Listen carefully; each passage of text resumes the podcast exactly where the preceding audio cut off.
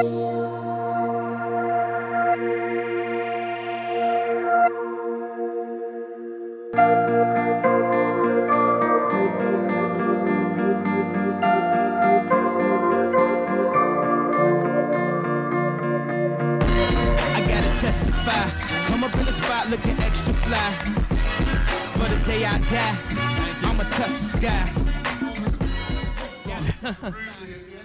some lightning talk last year, and I'd last, last he was seen was walking out the building to go and close some deals. So Yeah, I did a- I'm glad you came back. I am, I am back. I did a parody of Glengarry Glen Ross last year, and basically my responsibility was to yell at the audience for seven and a half minutes. So I'm going to try not to try not to keep that up here. Um, really quick, uh, before we begin, just a disclaimer of sorts. Uh, I am an engineer by training. I am a big fan of scientists, and uh, I hope that all of you really enjoyed lunch. One of the things that happens to people during lunch uh, is that you eat food, and when you eat food, it releases blood sugar, and blood sugar uh, means that there's a release of insulin, which leads to uptakes in serotonin and melatonin, which means that you get drowsy. Uh, that is a direct quote from science, by the way, uh, so it's absolutely correct. Um, I'm also a big fan of the study of willpower depletion. I don't know if too many of you have heard about this. Uh, it's definitely something worth reading up on. But the general idea behind willpower depletion is that the longer you get away from having slept or rested or eaten, the lower the quality of your decisions over time. And in, a way, you kind of almost get dumber as time goes by. And if you look at uh, this is a study done by Daniel Kahneman uh, at Princeton, there's this period in time immediately after lunch where uh, people sustain the steepest drop off in their quality to make uh, their ability to make high quality decisions. So, all this to say, uh, if I'm speaking up here and you find yourself getting drowsy, or maybe you get this distinct impression that with every minute you listen to me talk, you're getting dumber and dumber. Uh, this is, uh, this is science, okay? Uh, this, is, this is not anything having to do with the talk. Uh,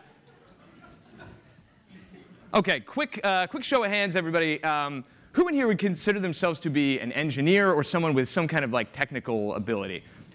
Like pretty much the conference, right? So who in here would consider them to be a really world-class designer somebody where design talent is really high? Yeah. Uh, so that's, that's why I'm here today, because I am one of you. Uh, I am somebody that uh, has done a lot of engineering in my career and very little design, and I found myself in a situation where I kind of needed to find a way to make design work for my business in order for it to be successful. Um, just really quickly on my business, uh, the company's called RJ Metrics.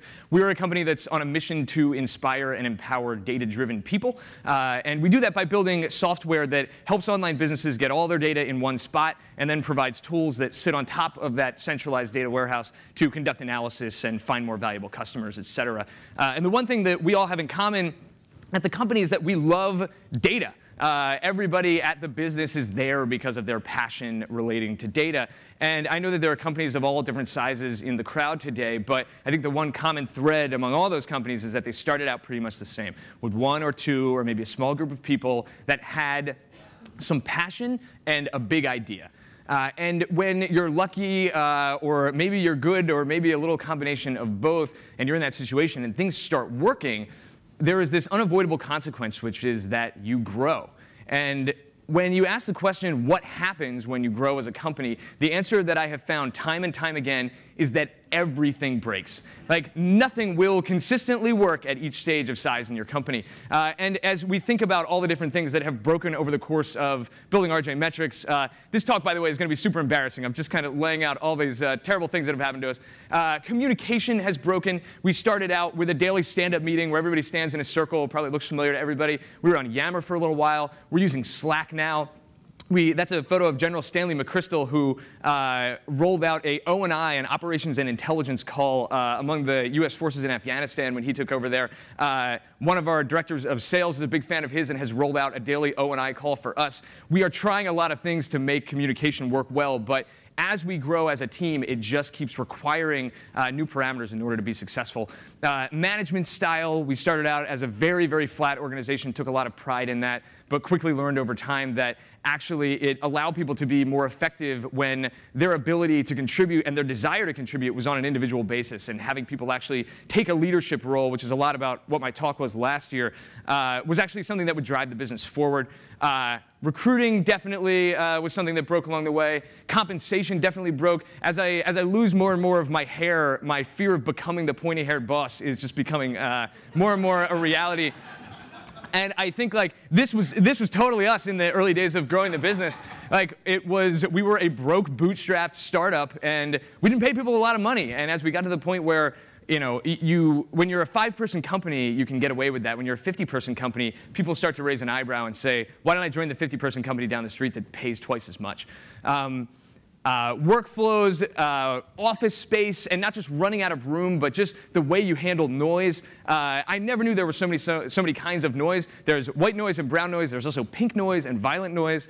Uh, there are all kinds of different ways to deal with suddenly having a sales team that talks all day in a room full of what was traditionally engineers, uh, having to deal with that. But the thing that I want to talk about today with all of you is a company's identity. Does a company's identity actually break over the course of its life? And there's this common concept that I probably hear this the most from venture capitalists, uh, but I hear from founders as well, which is this idea of the company's DNA and the founder's DNA. And uh, you know, I'll very commonly hear, oh, that company, it's going to be amazing at sales because they've got sales DNA or they've got product DNA. And to me, I think that this is a very flawed metaphor because uh, unless any of us are involved in some kind of terrible nuclear accident or become a superhero of some kind, our personal DNA is not going to mutate over the course of our lifetimes. But I think that in the case of a company, uh, DNA mutations are actually something that does happen and that are necessary over the course of, of the life of a business. Uh, and the story that I'm going to tell you today is it's an, it's an N equals one. It's the story of RJ Metrics and our visual identity over time. But what I'm hoping is that as you hear this, you will be able to think about your own company uh, and some of the things that you've made investments or not made investments in in the course of evolving your own identity, particularly from a visual perspective. So.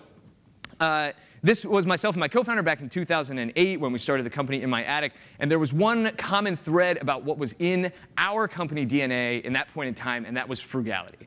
Uh, we had no money and we were not particularly interested in raising money. Uh, I say that now. If we had wanted to raise money, I don't think we could have, so it was kind of a moot point. Uh, but we had these amazing experiences in the early days where we made uh, we made investments of our time that were just overwhelmingly disproportionate to the value that we got out because we weren't valuing it enough. I remember distinctly one argument with my co-founder. We needed a paperclip, a single paperclip, and we had to go and buy some from Staples. And we probably spent 20 minutes debating whether to get the box of 50 paperclips for a dollar or 500 for two dollars. Uh, he was on the side of okay, we get great economies of scale. Obviously, the marginal cost of a paperclip of 500 is way better. I was saying, but you got to consider cost of capital here, uh, and you got to understand that the deployment of these paperclips is going to stretch out over so much time. Uh, I won that argument, by the way, and we still have not used 51 paperclips. Um, the other thing that uh, I think we did that was a huge mistake in the early days around being frugal was when we had our first few employees, uh, Jake, my co-founder, and I were not coffee drinkers, but people wanted coffee. And we said, okay, just bring your own coffee. We're not going to supply company coffee. Uh, just as a tip, and this is a lesson that I have learned in a really big way, if your employees are volunteering to take a drug that makes them work harder, just buy the drug and supply it in the office. Uh, we are way better off with, with coffee. Um, and in the early days, so we started out in my attic in southern New Jersey, and uh, we got to a point where the attic wasn't going to fit us anymore. And uh, we were looking at our options. Uh, and this is the Delaware River in the center of this graphic here. Uh, north of the Delaware is the beautiful city of Philadelphia. Uh, south of the Delaware uh, is the city of Camden. Uh, if you are familiar with Camden, uh, there are a lot of great historical landmarks there. There's an awesome state prison just north of the bridge. There's a, there's a great county lockup um, right next to the train station, which is great. Uh, and when we went out looking for office space, we didn't see those. What we saw was, hey, 400 bucks a month and it's got air conditioning. Uh, and we signed up uh, and, and, moved the company to Camden, which for us was awesome. Uh, and I think Camden's done a lot to invest in its downtown and for a period in time was good for the business, but it was in line with that frugality in our DNA. And uh, as we will see soon, that quickly had to evolve. So that's what was in our DNA. Then there's this other question, what was not in our DNA? Uh, I was fortunate to have the opportunity to speak at uh, TEDx Philly back around 2010. Uh, if you need a little magnification on this, uh, there's a tie that's about going down to my knees. Uh, these pants are like I think they had sat in my, my dad's closet uh, for a couple years before having worn them. Uh, just style was not in our company DNA in any really meaningful way. Um, and this was the last website that I had designed uh, prior to starting RJ Metrics. This was a college project. Um, ask me about what's my image later, I'll explain. But this was the height of, of my design accomplishments in my life. So what did we do? And I want to talk about this in, in three acts, kind of the story of the RJ Metrics logo. Um, and the question is, what do you do if style is not in your DNA, right? So there's just like nothing that you have natively. And the answer is you buy it. You spend money uh, on style. And for us, a, a broke couple of co-founders, uh, we didn't really have money to buy a professional designer or hire a full-time designer. So instead, we outsourced it. Um, and this is something that a lot of people do. You can go to a number of really awesome services now. 99 Designs is a really good one. We used uh, Elance. And uh, I, thanks to the glorious uh, tool Dropbox, I have actually been able to dig up all of the original iterations of the RJ Metrics logo from this very first time around. Uh, when you go to one of these logo design services, uh, very commonly what they will do is they'll charge you 100 bucks, and for the first round of logos, they'll just drop your company name into a bunch of super generic clip art. So hundreds of other companies have been proposed these logos and rejected them, and now they're being delivered to us. Uh, we had some common themes here. You can see subtly like ones and zeros in the backgrounds of all these things. Um, uh, a couple of patterns around uh, charts, and there's like a plus sign and a percentage sign, kind of getting at the metricsy thing. Uh, we kind of liked elements of these, and you can just stare at these and go blind. The number of back and forths that we ended up doing over this logo. And I just want to, uh, let's make this a little interactive here. I'm just going to pluck one of these out. And I would love to get some feedback from the crowd on just one of these on what is wrong with this logo. Uh, this should be a fun exercise. Anybody want to, want to take a stab at just anything at all? There's like, there's got to be 20 things. I'm going to go for five. Let's find five things wrong with this logo. Uh, hands. Doesn't scale. Doesn't scale. Yes, scales terribly. Yeah. Yeah, blurry and boring simultaneously. Blurry and boring simultaneously. Two points. Nice. On principle. Come on. There's so much. Yeah. Gradients, excellent, excellent, excellent. Um, the ability to display this in black and white, for example, uh, was extremely challenging. Uh, all right, I'm going for one more. Yeah. Looks like it was made in Microsoft Word, and it very well may have been for what we paid for it. Uh, very good. So there are a, a, bunch of problems with this thing. The, the colors are terrible. The, the, even like the letter spacing and the kerning are terrible. There's this weird gradient effect going on. Um, and yeah, it does not scale particularly well. It doesn't really have any unique mark associated with it. Um, it just like doesn't say anything. So uh, what did we do with this particular proposed logo? Uh, obviously, we chose it and made it our logo. So this is our original website. Uh, that was my original business card. Uh, so we, we were existing in this software industry called the business intelligence industry that was as old as software for the most part. BI has been around for decades. There are BI products that were built in the late 70s, early 80s. Uh, and that set the bar for design and user experience particularly low. And we benefited from that. The companies that were the established leaders uh, benefited from this effect, which was when their software got built originally, a very, very small percentage of people actually had computers in the home. So back in, in the 80s, uh, you know, you were lucky if one in six of your employees happened to have a computer at home. So if you came to work and you saw this kind of thing, then that was your expectation of what software was. And that was your sense of how you experience and interact with software products. And if you were lucky enough to go home and have an experience where you interact with the computer, like this was probably your user experience. Uh, uh, I love this game so much.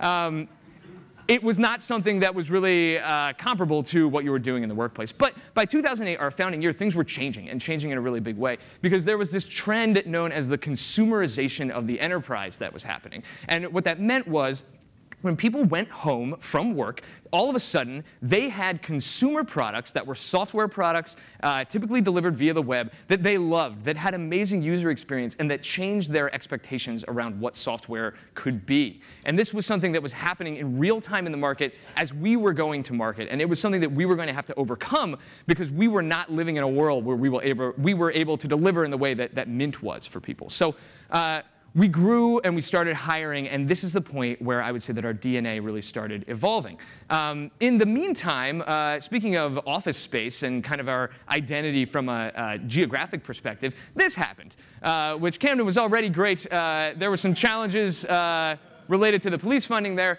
Um, and there's this common trope when you are building a business that uh, hiring engineers is the hardest thing to do. As we heard earlier, there is never an engineering team with enough engineers on it. Um, and we had a lot of trouble getting applicants for our engineering positions. And I, we wanted to be intellectually honest about this, and we said, okay, it's easy to kind of throw Camden under the bus and say maybe it's due to Camden. And you know, we, we saw that for our software developer role, we had you know, a single-digit number of people applying over a multi-month period. But everybody has trouble hiring engineers, right? How do we know that if we were in Philadelphia or if we were in some other location, um, then that we could basically do better? Uh, so we decided to answer the question by lying to the general public. We A/B tested our one ads, uh, and we put up an, a nearly identical ad, but just said that we were in Philadelphia, and we got more than seven times as many applicants in a very short period of time.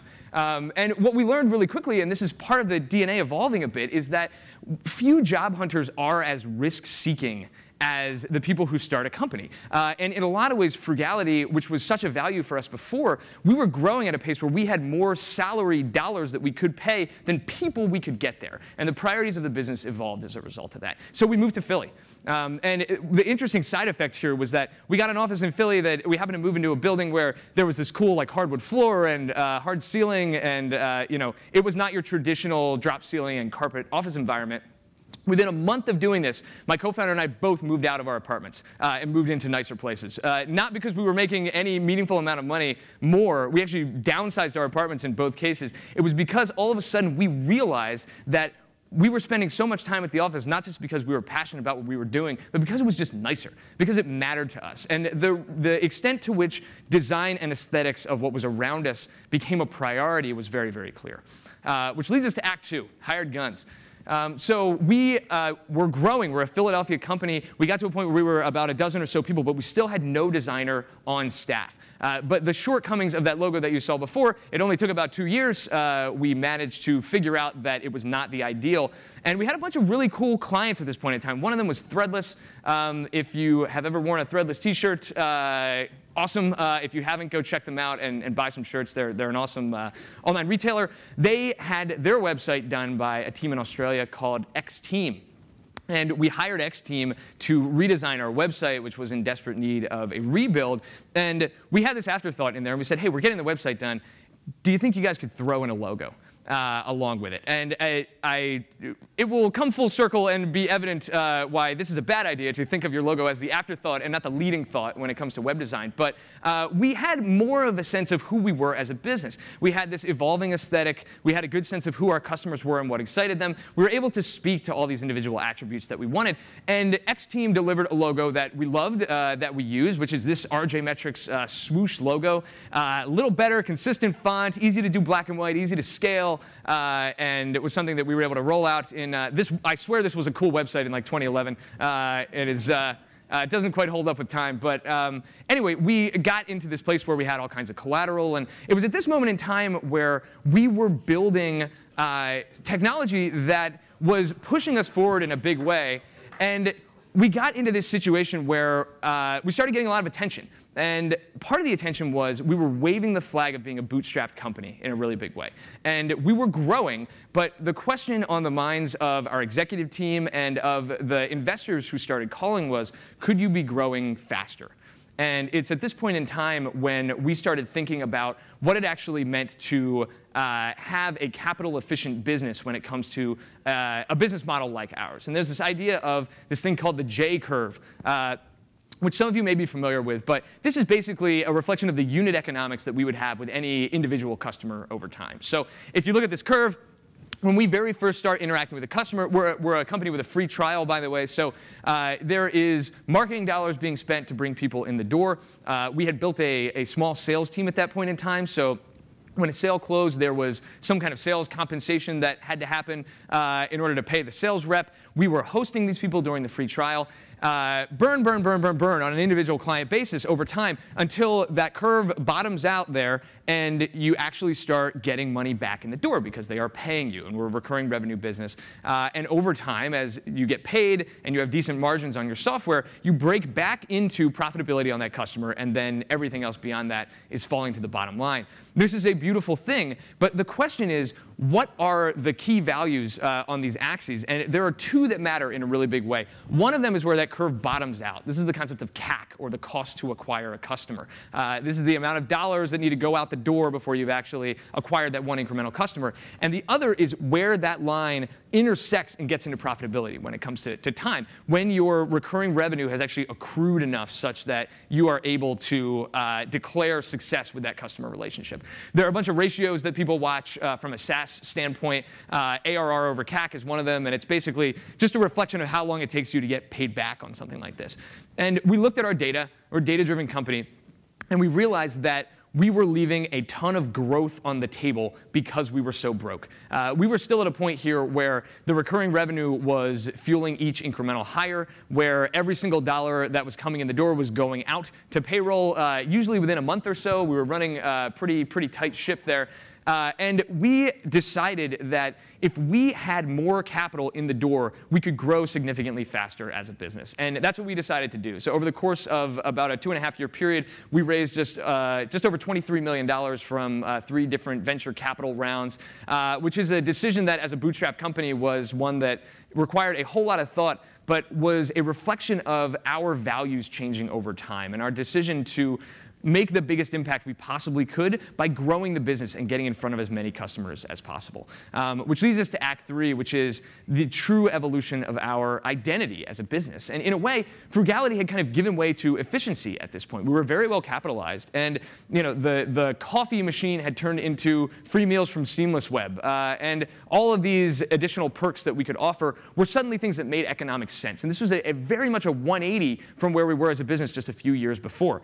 Um, we hired a designer, which is probably uh, the most important thing that happened. This guy by the name of Zach Kozak, um, an amazing designer who pointed out a number of things, uh, not the least of which is that our logo kind of looked like the Microsoft Dynamics logo, um, which is like, uh, uh no comment. Um, basically, we, it was time for a change. And we have these things at RJ called hackathons that a lot of companies have. Uh, they're a huge part of our company culture. And they're a point in time where for 24 hours, all work at the company stops. People can go and work on whatever they would like to work on. And while Zach had been screaming, we need a new visual identity, we need a new visual identity, we had been making a lot of the uh, kind of product management uh, mistakes that we were hearing about uh, in the last talk around deciding to do that next incremental thing with regard to design rather than uh, making sure that we were making the right strategic decision for the business. In other words, we said no to him. Uh, we were not allowing Zach to go design a new identity, a new logo. So during the hackathon, in a 24-hour period, Zach came back and presented this concept that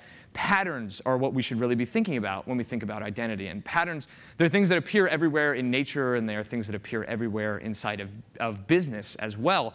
And he brought up this idea of these platonic solids, uh, a number of three-dimensional shapes that in Plato's time were used to represent different uh, pieces of matter that existed out there in the world. Uh, and these are things like uh, air and wind and fire, et cetera, et cetera. Um, and there was this one uh, shape, the dodecahedron, the 12-sided three-dimensional object that represented the ether. It represented those things that could not actually be uh, held or felt, but it was the expansive knowledge that existed and the, the awareness of mankind. And that is really what we were striving to do as a business. And he came back and proposed a new logo for us representing RJ Metrics through the dodecahedron mark. Um, and what it would allow us to do is build out a color palette uh, that was much more modern, a much more crisp look, and give us a story that aligned really well with our mission of inspiring and empowering data-driven people and being a part of that ecosystem. Uh, and it had uh, a lot of different ways that it could be presented, and we, uh, we said, okay, Zach, we took this hackathon project, and we turned the hackathon project into our new logo, and we rolled it out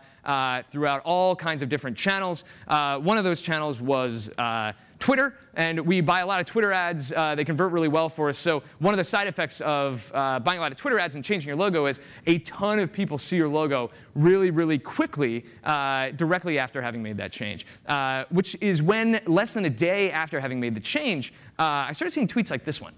Uh, why is your logo a pair of Y fronts? and I, I did not know what Y fronts was. We get we get a lot of replies uh, to tweets that I kind of ignore. So this was what September 3rd, 13. I kind of brushed it off. Uh, September 4th, 13. Just uh, RJ Metrics just appeared as a promoted tweet. Their logo looks like Y fronts. Like what is going on here? A couple days later, hi, is your logo supposed to look like a pair of Y fronts? Uh, this is the moment at which uh, we're going to play this game, Risky Click of the Day. Uh,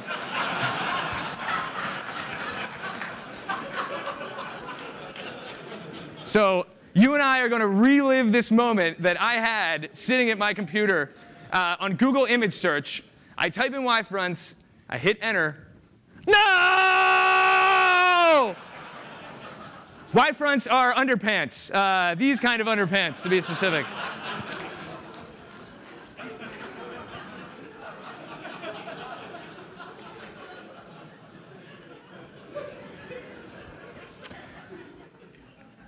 Now, tens of thousands of people had seen these tweets, and we got a handful that said, hey, your logo looks like Y fronts. Not a big deal. But we noticed a common thread among all the people that were mentioning this, and that was they all came from one particular geographic region. Uh, something about people in the UK led them to identify, they see our logo and they see Y fronts, and we, we decided uh, we really need to test this. So uh, there's this really awesome tool called Google Consumer Surveys that you can do. It's very inexpensive, and they will inject survey questions right into Google ad boxes all over the globe. You can split it out by geography. Uh, so we ran a Google Consumer Survey. What does this object look like to you? And just showed the mark from our logo uh, and got the answers back. And lo and behold, uh, about 2.6% of people, that's about 1 in 40, uh, in the UK saw underwear or Y fronts, whereas it was 0.2 in the US and, and in pretty much everywhere else on the globe as well. Um, and it left us in this spot asking, what do we do now? Now, this was something that we had invested a lot of energy in. We had changed our website. We had changed all kinds of the uh, branding. We had ordered new trade show displays. Do we abandon the dodecahedron? Do we hang our heads in shame? And we decided uh, instead to uh, raise the underpants up on the flagpole and declare victory. Uh, and I wrote this blog post called Our Logo Looks Like Underpants. A case study in internationalization. And this, uh, this blog post was maybe the most, we do a ton of content marketing. It was hands down the most successful blog post we've ever had. It went to number one on Hacker News. It was on the front page of Reddit. Uh, and it was like really meaningful for uh, these numbers if, to consumer businesses probably don't look that impressive. But if you're running a B2B company, getting 50,000 unique page views over a very, very tight band of time is extremely valuable. And if you think about our sales funnel, um, you can think about that as 50,000 uniques, right? Uh, even at really low quality traffic, which believe me, this was, uh, you're still converting those at, call it like 10 basis points, right? 0.1% of those turn into actual sales qualified leads, those conversations. And for us, about 20% of our SQLs end up turning into paying customers. Our ACV is about 20K a year. That's 10 clients at 20K a year. That's $200,000 of incremental annual recurring revenue. Uh, the market is nuts right now, and if you're growing at more than 100% a year, you can command as much as a 15 times run rate valuation multiple, which means when we went and raised our Series B round shortly after this, there was an additional $3 million of equity value baked into our business because of the underpants fiasco. And not only that, and I got a call from the New York Times, and they said, hey, love that post. This is exactly the voice we need at the New York Times. Uh, which I am still struggling to understand. But there are all these uh, ripple effects uh, that led to a whole lot more visibility uh, for us as well, which is super cool. Um, oh, we also joined like a, a, family of, this is apparently a thing. WotC, really good startup there. Uh, and of course, Airbnb, which famously. Uh, I wanted to keep it PG-13. There's a great, uh, there's a Tumblr about the Airbnb logo that adds additional uh, accessories to it uh, that you should all check out later.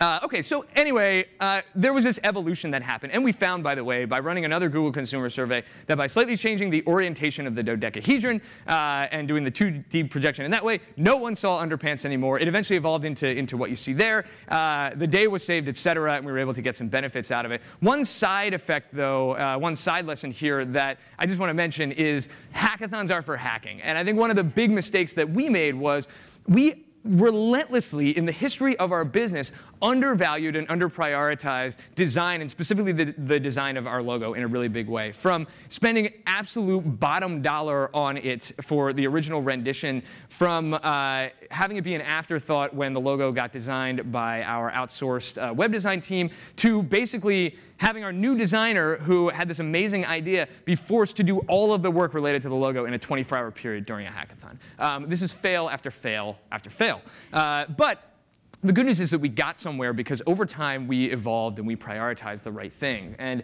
the epilogue here is all about this idea of having a lot of pride in what we've ended up building. And if you look at the evolution of the logo over time, you can see the evolution of a business as well. Um, and what I would say is that identity to me ultimately boils down to being an output of culture company culture is something that gets mentioned in a lot of uh, situations, and a lot of businesses kind of use it as a throwaway word for anything related to the people at your business or uh, the way that uh, your, your, your uh, uh, employees stay loyal.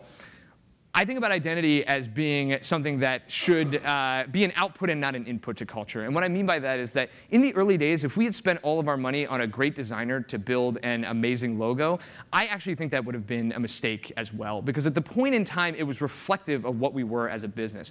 Inputs to culture are things like how people treat each other and what your core values as a business are. The outputs to culture are things like perks and the way your identity evolves. Uh, there are no shortage of companies that decide that they have a morale problem and they buy a ping pong table or a foosball table or an arcade game and they stick it in the corner and they, they say this is what's going to save culture.